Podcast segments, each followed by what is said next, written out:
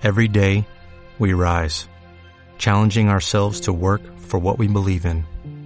At U.S. Border Patrol, protecting our borders is more than a job, it's a calling.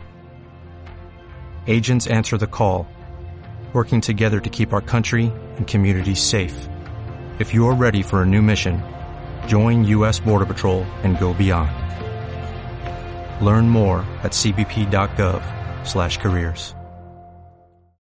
Bienvenidos a este nuevo episodio de Miscelánea Supernova Show.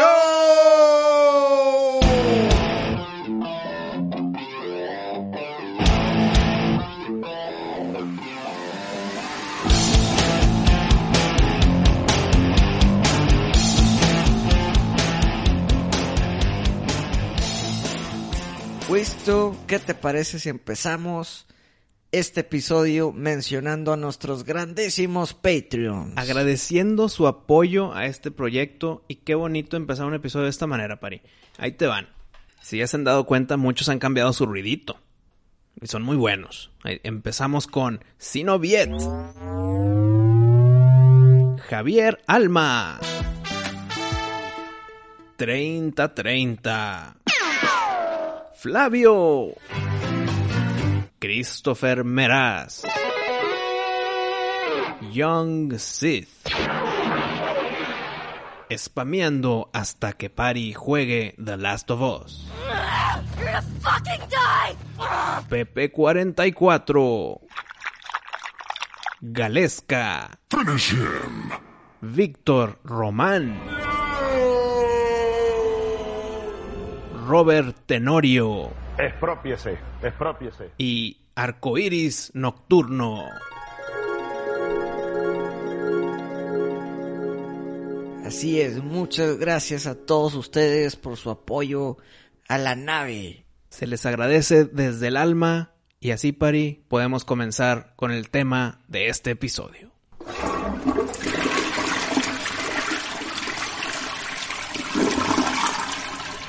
Salió la noticia de una película que tú y yo estamos esperando en ver. Ya empiezas con la controversia. Borderlands. Borderlands, la película, que ya había hace unos meses el casting ya controversial de Lilith, que es la Vault Hunter principal, que va a ser por eh, Kate Blanchett. Que es grande actriz. Me encanta cómo actúa, excelente. Pero no le queda, güey. Ay, creo que sin agraviar. Ya a su edad No, no le queda por a Lilith. no, no, no, mira, si ella tuviera 25 años, No más, dale, dale 35 todavía, güey. 35 si quieres. Güey, tiene casi 50, casi 60. ¿Hace cuánto fue Thor Ragnarok? Hace unos tres años. Yo creo que sí. Sí. Digamos que sí. Bueno, hace tres años Kate Blanchett fue Hela, la villana de Thor Ragnarok. Grande. Y le quedó muy bien. es, es lo mejor de esa película. Entonces, si le quedó hace tres años una villana, pelo negro, poderosísima, ahora pelo rojo, tres años después, güey. O sea, No. sí puede funcionar. No, no, no, no, no puede funcionar Sí ni de puede, pedo. güey. Te voy a decir por qué no puede. Mm. Porque los personajes de Lilith no, no pasan de 40 años, güey. Está bien, pero los poderes de Lilith, que es una sirena en el mundo de Borderlands, no, no, no necesitas saltar y la chingada. No, mira, te, va. Te- voy a decir para mí quién hubiera sido una buena Lilith. Avril Lavigne. Pero no actúa. No hay pedo. Tú lo ves con ojos de corazoncitos, mi pare. Yo creo que, bueno, pero imagínate que si actuara. Está muy chaparrita. Digo, nunca sabes si actúa Eminem, cabrón. Está de nuestro vuelo, ¿no? Para ser actriz de Hollywood y cantante. y la No, madre. me está bien, está mucho más chaparra que nosotros. Exacto, güey. por eso digo, güey. O sea, creo que está muy chaparrita. Bueno, este tema del de la estatura va a llegar al, al Pero, siguiente ella- punto. pero pueden usar botas de esas tipo Doc Martens que son súper plataformona. Mira, mi, mi problema no es su estatura, es su actuación. Creo que no. Y, y, y vaya, si no quieres a Avril, te tengo una segunda opción. Ándale. Rose the Hat. Rose the Hat queda perfecto como Lilith. Ferguson. Sería Rose the Hat, muy bien. excelente contratación. Creo que está Pero una espérame. edad, está una edad de que la aceptas. Aguas, aguas. Hay que cuadrar con Arturito, güey. Porque ha de ser más joven que Kate Blanchett fácil, Ah. pero no tan alejado, ¿eh? A ver, Arturito. Ayúdanos con este dato, por favor. Pues mira, Kate Blanchett tiene 51 o 52 años dependiendo de su cumpleaños. Ponle que 51, dándole el beneficio. Y Rebecca Ferguson Sí. es un mes mayor que yo. Ella Ah, cumple en octubre del 83. Ok, tienes 37 años, güey. 37 Mira. contra 50. y- ¿Quién sabe cuántos? Ok, cuadra perfecto Rose. Sí, no mames, son Cuadra perfecto, años. Está muy bien. Rose the Hat palomeado por la miscelánea para ser Lilith de Borderlands. Sí, y, y, y si no es Lilith, y, y si no es Rose the Hat, o esta Rebecca Ferguson, Ajá. seguramente pueden encontrar a, a alguien, no sé, güey, hasta Kristen Stewart podría, podría más o menos ser. Sí, güey, sí. Sí podría ser, güey. pa- de palomeo Kristen Stewart para, para Lilith. Y es taquillera la- la chavita. Es taquillera. Es taquillera. O Kate Blanchett también es taquillera. No, no, claro, güey. Claro, pues Stallone también, ¿va? Ahorita sería un buen tema Stallone. Ahorita Ahí te- llegamos a Ahí te va, ahí te va. Pero dices, bueno, no sé qué pedo. Blan- Blanchett como que no tiene expresión en su cara, güey. Entonces igual y no parece tan vieja como en verdad. eh, No sé, güey. Dices, ok, güey. Muy... No me gustó la contratación. Pero dices, va. Pero dices, bueno. Ok, pero.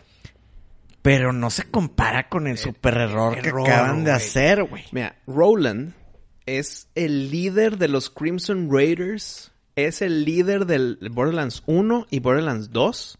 Y es como un líder nato. Es un soldado mamón. O sea, de esos de que le culean los malos. Que, que impone respeto. Impone respeto y autoridad. Y es líder, o sea, vaya. Y contratas a Kevin Hart. Kevin Hart para Roland de Borderlands. No mames. Se, me, me dolió. Fue un de que es, es broma, ¿no? Investigo a ver si es broma o no. Y es en serio, güey. No, a mí lo que me molestó fue que, que decía la noticia. Después de varios meses de negociaciones, finalmente contratan, llegan a un acuerdo y contratan a Kevin Hart. Y yo, ¿es en serio que, o sea, Lo, ver, lo empujaron para que cuadre, ¿no, o sea, güey? pe- pero, ¿es en serio que lo, lo peleaste por meses a ese actor, güey? Te entendería si lo, si peleas a The Rock, que le queda con Ah, madre, le güey. queda con madre, güey. Eh, No, y hablaste de Stallone. También le queda Stallone, güey. Pues bueno, digamos que Es lo que- tiene que mantener Entiendo por el tema racial. racial y la ok, chingada. pero no Kevin Hart. No, bueno, bueno, ahí va. Te la paso si, si batallas mucho para conseguir a The Rock. Una superestrella ocupadísimo. Tiene como 10 años de películas en, fila, güey. Ok. Cabrón, pero Kevin Hart, un cabrón de unos 50, que sea el pinche líder eh, eh, de toda la batalla. O sea, entiendo que Napoleón era chaparrito, güey. Pero Napoleón medía como unos 70 y la raza no sabe eso. Piensa que medía unos 40 Napoleón. Pero bueno, no, Napoleón Bonaparte. Pero bueno, sí, sí, sí. a lo que voy, güey. Vale más la, la estatura. No va con el pinche personaje, ni queda, ni se parece, No. nada, nada, nada. Roland Eh, es serio, güey. Es serio, es un líder. No anda tirando chistecitos, no anda haciendo gestos. ex- Ese es otro pedo. Este es un cabrón de comedia. Y decía, va a ser su primer papel que va a ser serio. Ah, Ok, y- ya pero... me lo imagino gritando en cada escena. "¡Oh, ah, ah!", porque están explotando mil mamadas. O sea, no queda, güey. No queda, güey. Y, y ahorita que mencionaste The Rock, The Rock quedaría como Brick. Ahora, ojo. Espera, espera, te hice una pregunta ahorita. Ahí va, va. Nomás quiero hacer aquí un disclaimer. A ver. No tengo nada contra los de 1.50. No, pero no queda con un Roland. No, no, no. En verdad, Kevin Hart mide 1.50. O sea, no fue una exageración. No, Eso es lo que mide, güey. Ajá, eso es lo que mide el güey. Entiendo. O sea, no, no fue como un haciendo menos a la gente chaparra. Yo no soy, yo no soy alto. Julie mide 1.50. Sé perfectamente cuánto mide Kevin Hart. Exacto, o sea, no queda, no queda, güey. O, o sí queda. No queda. No queda. Kevin Hart es un error para Borderlands. Ya, ya ha tenido dupla Kevin Hart con The Rock en varias películas. Quedaría, que- quedaría The Rock como Brick. Pero no lo veo a Rock haciendo como que de, de tontito. Sí, no, no, no. No, y. no, no aceptaría ese papel de Rock. Porque no es principal, güey. No, y, y que, Kevin Hart sí sea el principal, ni de pedo, güey. Estoy de acuerdo. No, Mira, ok, no, no. Eso fue una suposición que no va a pasar. No. pero lo que sí va a pasar es que. The Rock ya está fuera del... Estoy de acuerdo. Del, ya del panorama. No, ya no hay papel que le pueda quedar a él. Ok. Pero no. eh, Búscate otro Roland, güey. Hasta Samuel L. Jackson queda, güey. Pues si andas contratando a viejitos, ¿verdad? Pues sí. Ándale. Digo. Yo te voy a decir quién quedaría como... Como un buen Roland. Wesley Snipes. Sería excelente Mm. Wesley Snipes, aunque también está grande. No importa. Pero- es Roland, es un líder. No, pero pues, tú quieres sangre más joven. Ahí te va. Ok. El, el que la hizo era Daredevil, Iron Fist. Ah, Luke Cage. El- Ese actor de Luke Cage podría ser Roland, Ay, güey. Madres. No me latió, güey. ¿no? No me latió. Te late Michael B. Jordan. güey. Creed. Exacto. Mira, nos acabamos de leer la mente. Ándale, Michael B. Jordan. Nos acabamos de leer la mente. Cuadra, güey. Sí, cuadra con él como Roland. Sí pudiera cuadrar. John Boyega ni de pedo. Ni de pedo, güey. es más, güey, Tenet. El hijo de Washington. Ese, Denzel fue- Washington. ese también podría ser un buen... Ay, güey. Está muy tiliquillo. no hay Sí, pedo. Tiene que Ay, ser güey, un. Kevin Hart, cabrón, no mames. No, no, pues es que es el mismo problema entonces, güey. No, no, no, no, no. Ac- Actualmente cuadra Washington, Sí.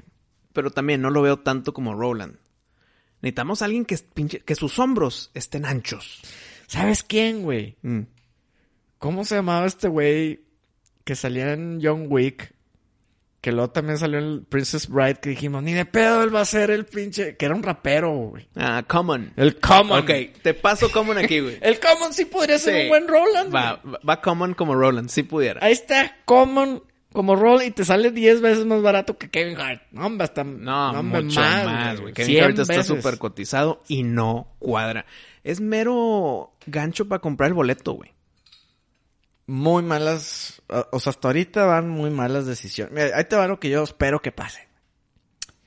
Espero que en algún punto de la película a Kevin Hart o a Roland, el, el personaje, le caiga agua, agua encima, o que coma después de las 12 y que se convierta en The Rock.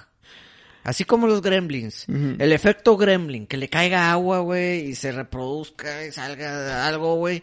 O, o que coma después de las 12 y se transforme en The Rock y que ya sea The Rock el pinche Roland. Porque Kevin Hart ni de pedo puede ser, güey. Sí, le está, mira, ¿te acuerdas cuando estábamos hablando del casting de The Batman? Y decíamos, madres, todos los castings cuadran, güey. Me gusta quién va a ser eh, el Riddler con Paul Dano, etcétera, con eh, este, en Commissioner Gordon. Todos nos está gustando. Y aquí al revés, en Borderlands, todos nos están, todos tienen un pero. Sí, no mames, no, no, no. No queda, güey. No, y, y a ver, a ver. Roland es novio de De Lilith. Lilith. So- sí. Entonces, sí. ¿qué pedo? Pinche Kevin Hart de... Con Kate Blanchett. De 20 años mayor, güey. No queda, güey. No queda ni por es- esa razón que acabas de meter, tampoco queda. güey. No queda, cabrón. No sé, güey. Pues mira, chingado, güey. Mira, juega el 3. Tengo, Necesitas jugar el 3. tengo que jugar el 3. Porque tengo miedo que también van a empezar a mezclar las tres. No, hijo, sería un error gigantesco, güey, porque el 3 ya son muchos mundos y no anda más en Pandora, güey. No, hay diferentes villanos y es, es las consecuencias de lo que pasó con... Exacto, con- bueno, el Con- 2, güey. No, tienen que meter a Handsome Jack. No a los gemelos del 3, güey. No. A los Calypso. No, No. el villano de esta película tiene que ser Handsome Jack a huevo, güey. ¿Quién sabe, cabrón? Porque... ¿Ese casting va a matar a la película o la va a hacer a la película? No, no, no. Pero con este casting yo no creo que sea basado en la 2, güey. Porque esos personajes son secundarios en, la do- en el Borderlands Ok, 2. Pero espérame, es que no puedes tú hacer una película de Borderlands 1, porque Borderlands 1 no tiene historia, güey. Es nada más cuatro Vault Hunters yendo hacia el Vault con villanos en medio. Sí. No hay historia, pero sí hay una historia en el 2 que sí la puedes mezclar. Sí, sí, sí lo puedes mezclar, pero ya estás contratando a actores muy caros, muy cotizados para papeles secundarios. No, no, creo, no, pues que sean los principales. Ah, ¿y y qué vas a hacer con Zero y los del 2, que, güey? que estén. Pero los principales son los del 1. Siempre están en todos los juegos, güey. Entonces, que esos, que esos sean los principales, pero que el villano tiene que, y te lo firmo ahorita, güey, va a ser Handsome Jack. Un personajazo, un villano excelente de videojuegos. Te- te- Mordecai. Mordecai, gran personaje también. Tiene Eh, que, y ahí sí tiene que ser latino, ¿eh? Sa- ¿Sabes quién igual puede quedar? El John Leguizamo. ¿Cómo se llama ese güey? Sí, lo dijiste bien. Sí cuadra. Sí, ¿Así se llama? Leguizamo, sí. El malo de Spawn. El- Bueno. El, el payaso Eh, demonio. Él es el payaso, sí. Eh, y salió en Happening. Salen muchas películas. Salió en Mario Bros. Era, él era Luigi, güey. En John Wick, es el que le arregla el Wick, carro. Exacto, güey. Bueno, él sí cuadra como Mordecai. Sí, podría ser, ¿eh? Ey, Grande. Digo, pues ya va a ser de la misma edad que Kate Blanchett, güey. pues puede ser. Y ahora más queda Brick, Mm. que tiene que estar mamado y medio tontín. Pues ahí sí tiene, ahí sí cu- tiene puedes que agarrar ser, cualquiera. Ahí sí tiene que ser alguien ultra mamado. ¿Batista? Sí, güey. Puta, le queda Le queda cabrón. cabrón, güey. Es, es un... Sí, güey. Su personaje ideal que ya lo conocemos en Guardians of the Galaxy. Le queda cabrón Batista a Brick. Sí. Pero, madres. Pero perfecto, güey. no, no pudiste haber dicho a alguien mejor, güey. Estoy de acuerdo. Pues es que ahí está. ¿Ves cómo tú y yo podemos hacer una peliculón de Borderlands? Chingada madre. El problema, y no te tengo respuesta, Mm. es quién sería Handsome Jack. Creo que es súper riesgoso ese pedo. O le atinas o la cagas, güey. No es un... No, no hay grises aquí. Yo sí sé, güey. Hijo, a ver. Jim Carrey. Ni de pedo. Te la mamaste. No, güey. No, güey. Por favor, no. La Güey. hizo muy bien como Robotnik en Sonic. Le tengo mucho mejor fe, güey, a Jim Carrey como Handsome Jack que, que Kevin Kevin, Hart. Güey. Estoy de acuerdo. Ahora, yo sí creo que Jim Carrey puede sacar su lado sarcástico, chistoso, caíme- te caigo bien, güey. Mm, No, güey. Handsome Jack no es, eh, no es comedia física. No es gestos, no es de me tropiezo, no es, no, güey. Es sarcasmo. Es sarcasmo total, pero sarcasmo pasivo-agresivo, güey. O Mm. sea, cabrón Handsome Jack. El que no conoce, eh, está cabrón ese villano. Entonces, no, Jim Carrey ni de pedo. No te tengo ahorita quién. Es, está muy cabrón castear a Handsome Jack. Sí, porque un Gary Oldman y así no puede no, ser. no, no, no puede ser, güey. Tiene No, que ser joven. Tiene que ser joven, guapetoncillo, carismático, eh, megalómano. Madre, o sea, ya se me ocurrió uno y no te va a gustar nada, güey. No mames. Madre, no te va a gustar nada. Robert Pattinson. No creo que tenga capacidad actoral para ser Handsome Jack. Pero físicamente se la mamó, ¿eh? Se la mamó. Nomás porque tiene un copetón. No, su cara, güey. Ponle una cara enfrente de su cara, una mascarita tipo Handsome Jack. Madres, creo que queda chingón. Sí me la mamé. ¿Quién sabe? Eh, si es de pensarle Handsome Jack. Sí, sí está muy difícil. Pero bueno, esas son las noticias. de una de las películas que vienen en producción, que la miscelánea supernova está muy invertida en que salga bien. Oye, vi una película que de hecho es del 2020, muy buena, que se llama Nocturne. Ok, sí he escuchado de ella, pero no, no la he visto. Imagínate que es una mezcla de Black Swan, ¿Con lo tétrico o con, o con el ballet? eh, con lo tétrico. Mm, Ahí te va, es una mezcla de Black Swan con Whiplash. Ok, ok, suena bien. Está chida. La voy a ver. Se trata de esta pianista que estudia en la universidad más cabrona de música y la madre. Y pues ella quiere llegar a ser una compositora tipo Beethoven y la chingada. Mm. ¿Y por qué se llama Nocturne? ¿Por, por, por la canción de Beethoven? Ojo, tiene su lado muy oscuro que tiene que ver con el trino del diablo. Mm, ok. Entonces, Oye, está chido. Episodio hay, 15. hay tema... Creo que es episodio Ey. 15, lo del trino del diablo. Hay, hay tema tétrico del diablo y te hago un trato y, y luego el, talento y los profesores y la escuela y todo lo que rodea. Está cortita la película, dura como una hora y media. güey. Ok. Que ahorita todo te dura dos horas. Sí, huevo. Hora y media que era el estándar, ahorita ya, ya es bien poquito. Sí, bueno, te dura una hora y media, está rápida, está entretenida, está muy bien grabada Ujú. y a ti yo creo que te va a gustar mucho. La voy a ver. Eh, son de esas que tienes que volver a ver, güey. Mamalón.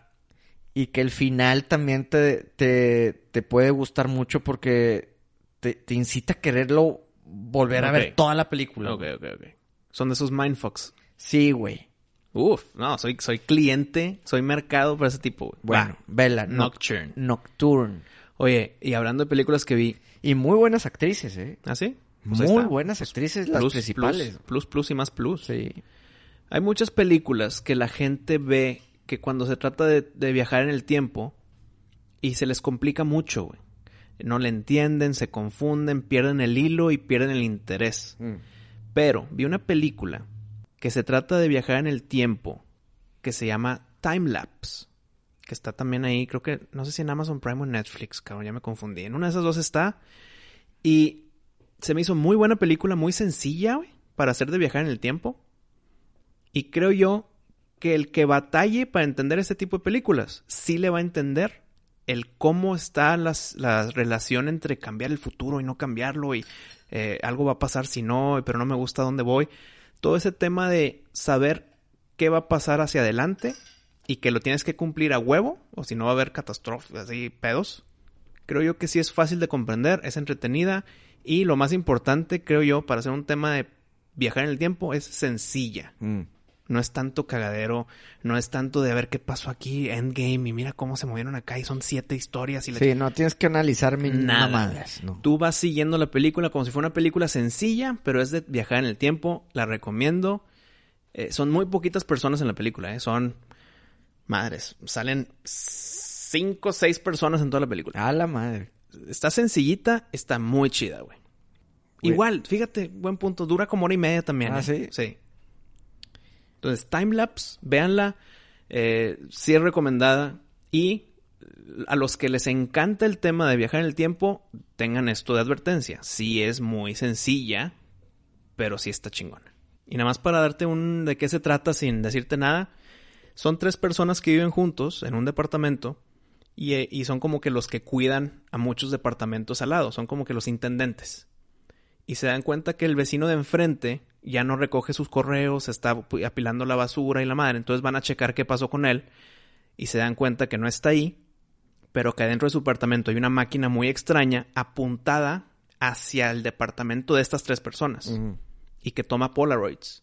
Y los Polaroids son fotos de qué va a pasar el día siguiente en esa foto.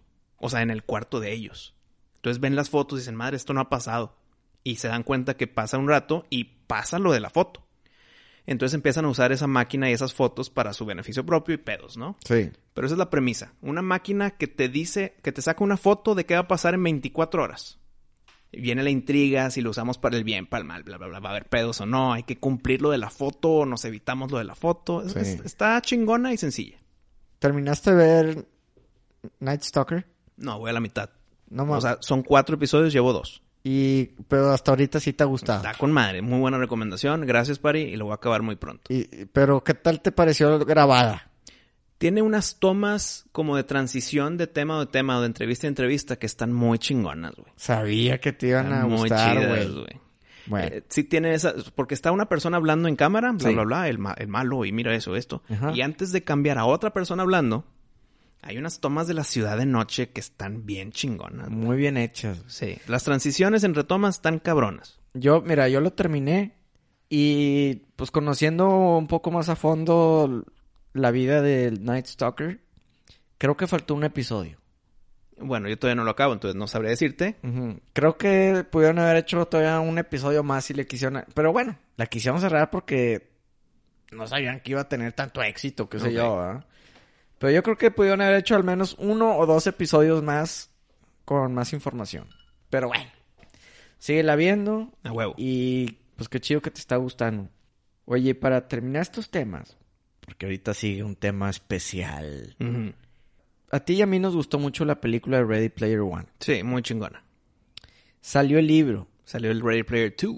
Ready Player 2, pero ¿cuál es la sorpresa que lo calificaron de la super chingada, cabrón? ¿No será por la sombra del 1? De seguro, No he leído el libro, el 2. de seguro, pero dicen que está muy forzado el del wokeness. Ok, ok. De, de- de- de que la inclusión exagerada. y todo ese Ándale, desmadre. ándale. Ok, ok. Todo eso lo, lo, lo que está muy forzado. Yo no lo he leído, son las críticas.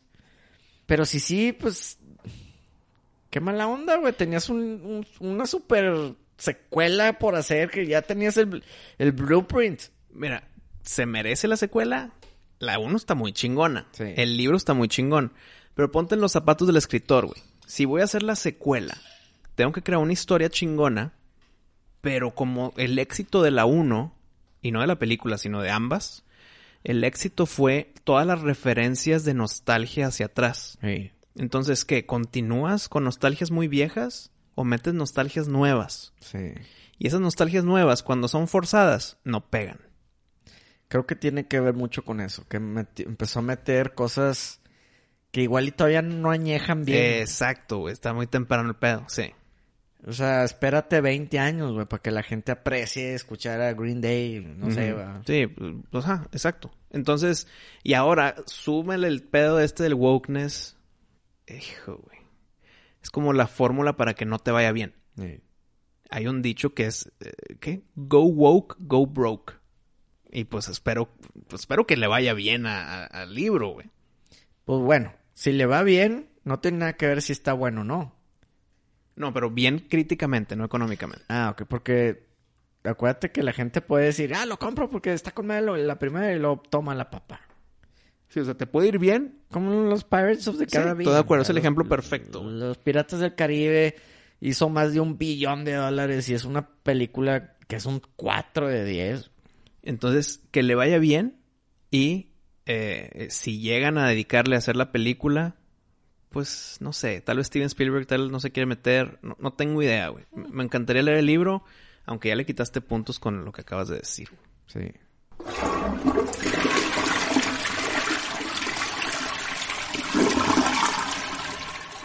Saori, baja la luz. Claro que sí, mi guapetón. Te amo y ya sabes que aquí estoy para lo que necesites bombonazo de azúcar. Oye, te tira el pedo que A la madre. No, pues muchas, muchas gracias por tu amabilidad y disponibilidad, Saori. y apertura. Arturito, prende la música.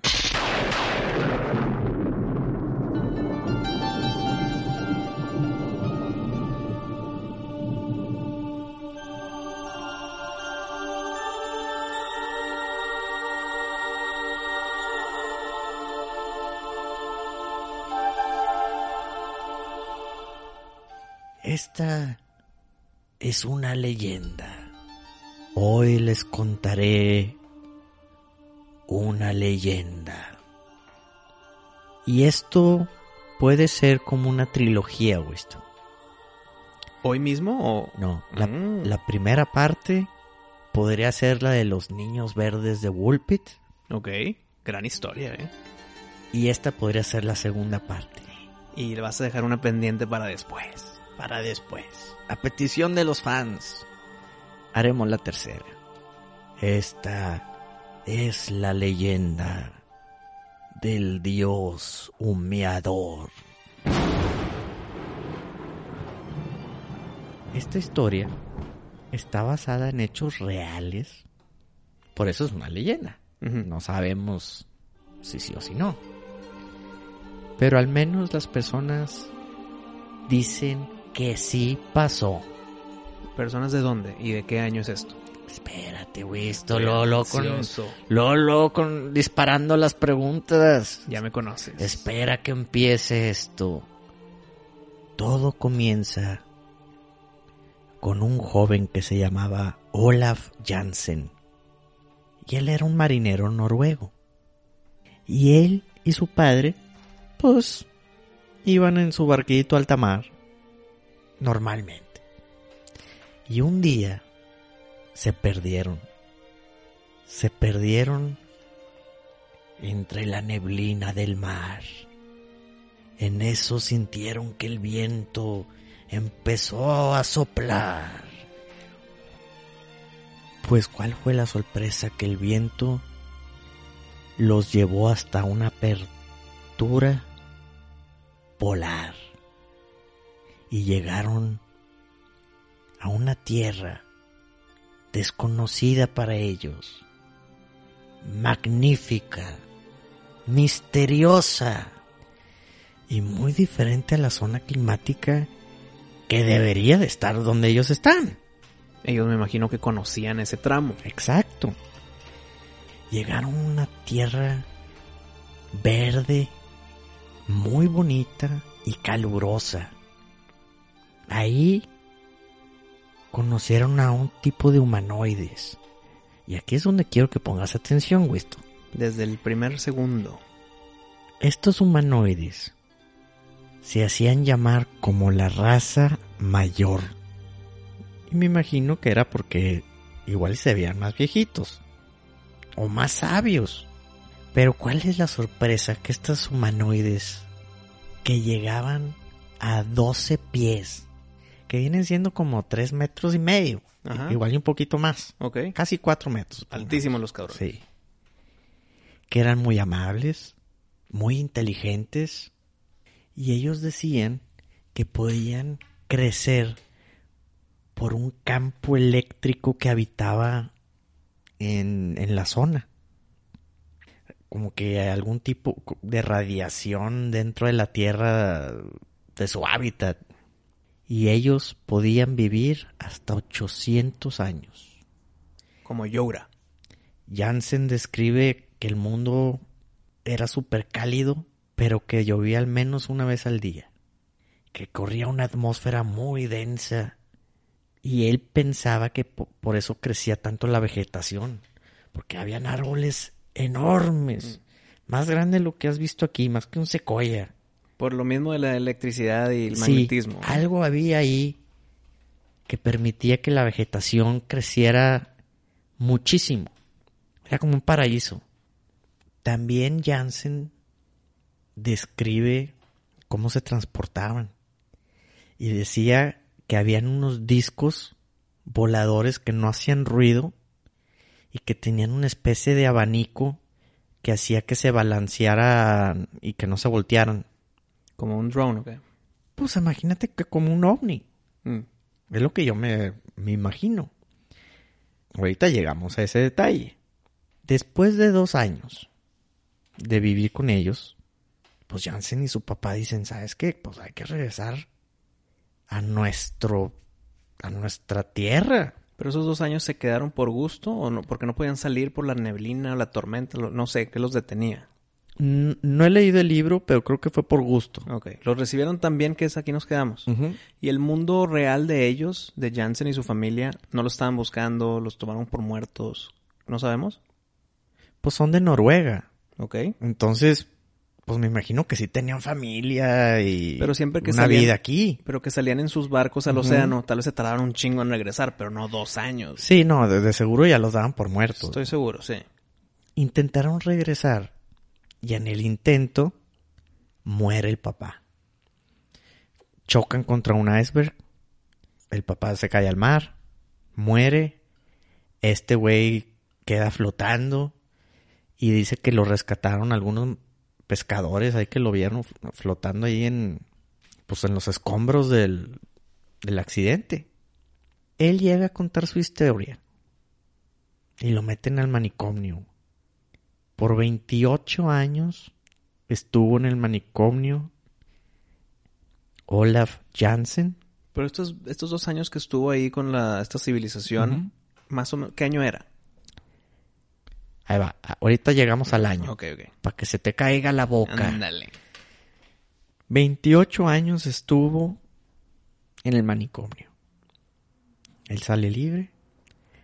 Y hasta que tuvo 90 años, volvió a hablar de esto con el escritor del libro, Willis Emerson, y escribió este libro que se llama The Smoky God. Ok. Le contó a detalle su aventura o su experiencia, le dibujó mapas del centro de la Tierra y le dio manuscritos de todas sus aventuras, de todas sus experiencias ahí. Imagino que todos sus años en el manicomio él estaba recreando esas historias para que no se les olvide, güey. Pues imagínate que te meten al bote, digo, al bote, al, al manicomio por contar una experiencia que viviste.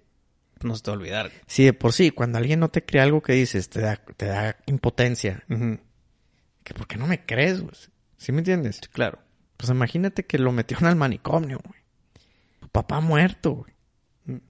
Pues bueno, esta historia se conecta con los niños verdes, que también decían que venían de un lugar muy parecido al que acabamos de, esc- de describir, que está precisamente adentro de la Tierra. Sí, los niños verdes estaban debajo, o sea, eran subterráneos. Y este, este lugar también. Acuérdate que se fueron por la apertura polar. Ok, pero los niños verdes, pues eran niños. Tal vez no eran niños, pero les decían los niños verdes por estar chaparritos, ¿no, güey? No, era- pues eran niños. Acuérdate que el niño muere y la hermana sobrevive. Sí. Y solamente comían frijoles crudos. Sí, pues ahí está la historia. Pero acá, pues son pinches raza de cuatro metros, güey. Sí. Pues bueno, pero igual y hay, hay distintos tipos. Me acuerdo que también De los niños, los niños verdes que salieron en Barcelona también, ¿no, güey? Un pedo así. Habían luego unas aperturas Sí, sí, sí. que decían que habían otros niños verdes de otros, de otros lugares. Pero la, la historia original es de Woolpit, en Inglaterra.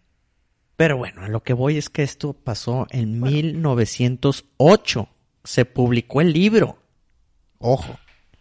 Se- Esto pasó en 1800 y cacho. 1908, cuando el señor tenía 90 años. Más o menos. Al mismo tiempo que Olaf le cuenta esto a Willis, Emerson, el, el escritor del libro, hay otra persona. 1895. Unos cuantos años antes. Claro. Que él era un explorador. Si no me equivoco, hasta ganó un premio Nobel.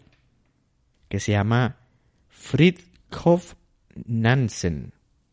Y él dice que en una de sus expediciones en el Polo Norte, que de repente llegó a un área verde, que de estar en- con mucho frío, ya era un calor insoportable. Tuvo que quitar bufandas, Sí. guantes y la madre. Y lo describe igual que lo estaba describiendo esta persona que estuvo en el manicomio. Olaf. Era un lugar sin igual que nunca habían visto. Se quedan apantallados. Y esta, esta persona, El explorador. el explorador Fritjof, algo así se llama el güey. Frid T-J-O-F. Nunca supo regresar a las mismas coordenadas. Nunca. Trató de regresar. Venga, vamos a ver eso. Creo que está por aquí. Descubrí esto en el Polo Norte. Y no será algo como Temisquera, que está para el que, el que le tiene permiso de ver. Nunca lo volvieron a encontrar. Entonces, pues es- ahí ya son, hay unas coincidencias, ¿no? Los niños verdes de Woolpit vienen desde abajo de la tierra. Olaf y su papá se los tragan al mar y llegan a esta tierra. El explorador llega a esta tierra y no puede regresar. Y voy a cerrar con broche de oro. Pues en las junglas de las Amazonas, Ah, chingos de lejos. Sí. sí, sí. Ex- hoy en día, todavía, está la, existe la tribu Makushi. Esta tribu es, fue descubierta hace poco. Lejos de cualquier civilización. Ah, ya sé qué dices, güey. Este, o sea, ellos no, no crees que están, ven una nave, piensan que, que es un dios. güey. Que desenterraron huesos gigantes, güey. N- Fíjate que no sé. Pero ahí va. Una huella de un pie gigante que dicen, este es un pie.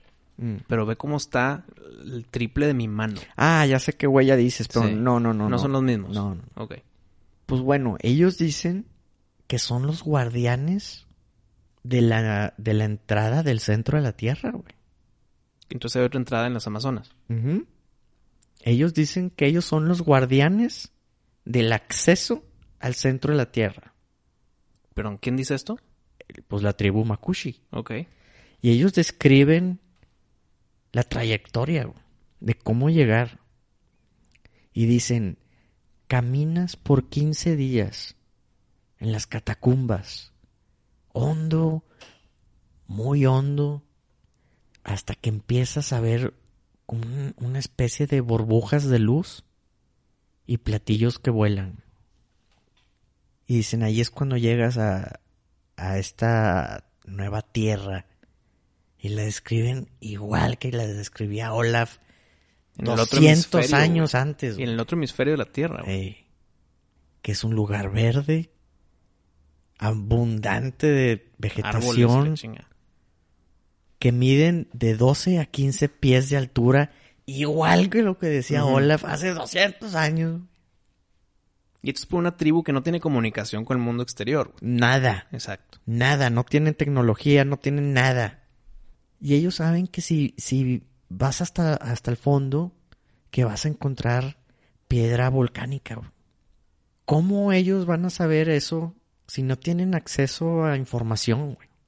La única manera de que sepan que si entre más escarba, que se van a topar piedras con lava y la chingada, que- o sea, eso nomás lo pueden saber Si lo experimentas. si lo experimentan, no tienen la imaginación ni la tecnología ni información para saber que sí es verdad. Ahora, no es nada nuevo que dicen que ven entrar y salir platillos voladores del mar. Creo que en Tampico, México, es un, un lugar con el que es normal ver eso. Y si ya me pongo conspiranoico, O, o en Altamira, por ahí. eh, la, la línea directa del Amazonas a Noruega pasas por el Triángulo de las Bermudas, güey. ¿No estará algo ligado por ahí o estoy patadas de ahogado bien cabrón? Pues bueno, dicen que hay varias compuertas en la Tierra que te llevan al centro de la Tierra, hasta este lugar. Este lugar que llaman Agartha, el paraíso. Es en el Polo Norte, en Antártica, con esta tribu Makushi, Y los niños verdes de Woolpit, pues que están en, en Inglaterra, Inglaterra. está relativamente separado nada más por un, por un poquito de agua con Noruega, güey. Sí. O sea, están cerquita relativamente. En Indonesia también creo que hay un templo prohibido, que ya es que no puedes abrir una puerta, que la chingada y tiene cerrada miles de años. También dicen que por ahí puedes entrar al, al centro de la Tierra. El hoyo de Mel. Pues ve. Entonces, igual y nosotros decimos, decimos que son ovnis y que los marcianos y que vienen del espacio. Tal vez vienen de adentro. ¿Qué tal si es una civilización que viene desde el centro de nuestra Tierra? Pero que no hay un núcleo.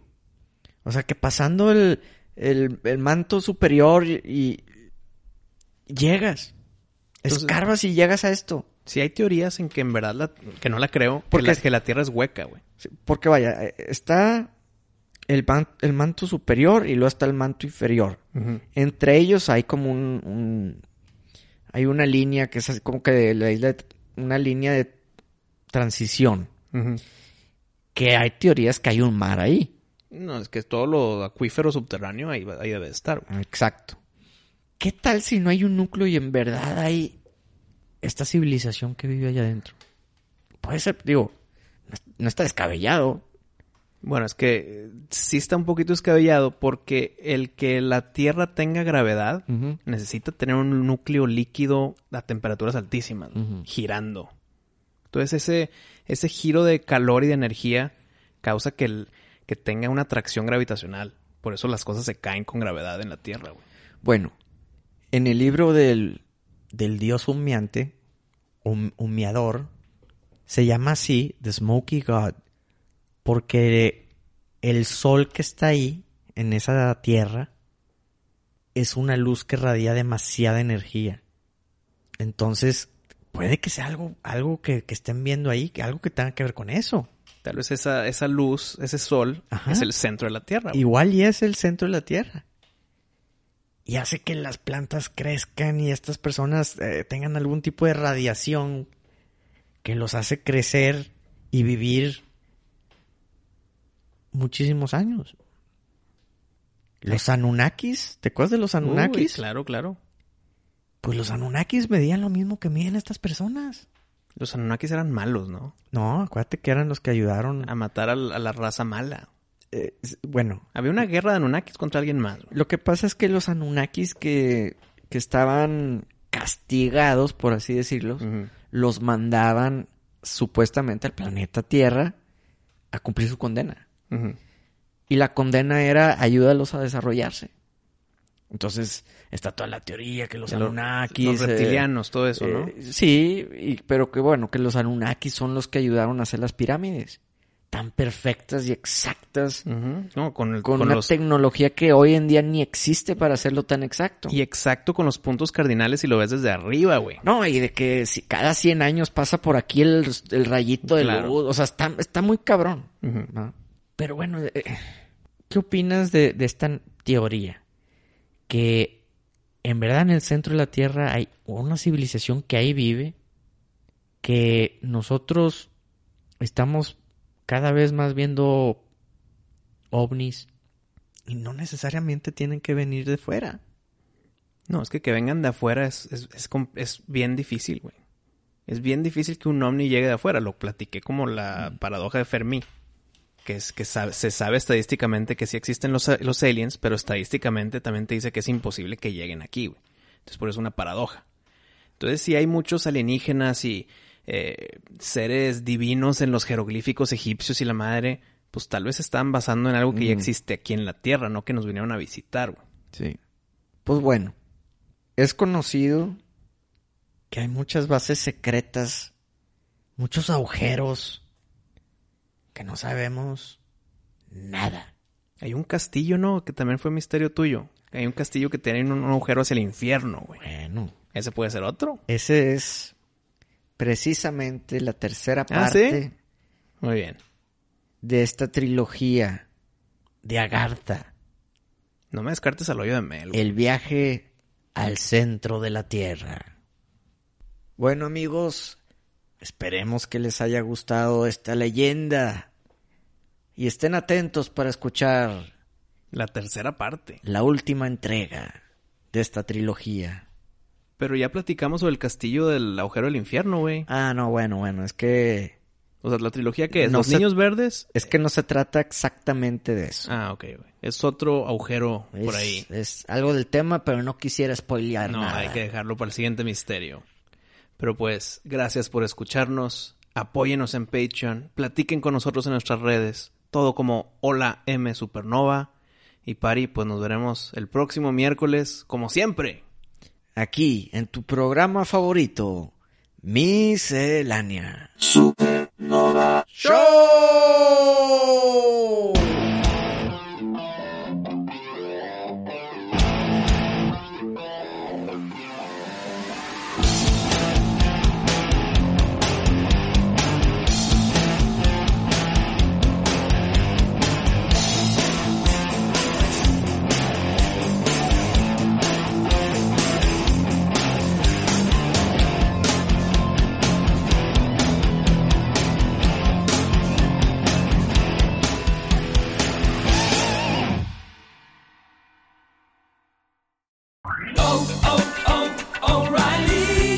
¿Necesitas ayuda? En O'Reilly Auto Parts te ayudamos. ¿Necesitas algún consejo? Te aconsejamos. Nuestros profesionales en autopartes están siempre disponibles para ayudarte a encontrar lo que necesites. Excelente servicio al cliente es solo una de las ventajas que ofrece O'Reilly Auto Parts. Los profesionales en autopartes. Oh, oh, oh, O'Reilly Auto Parts.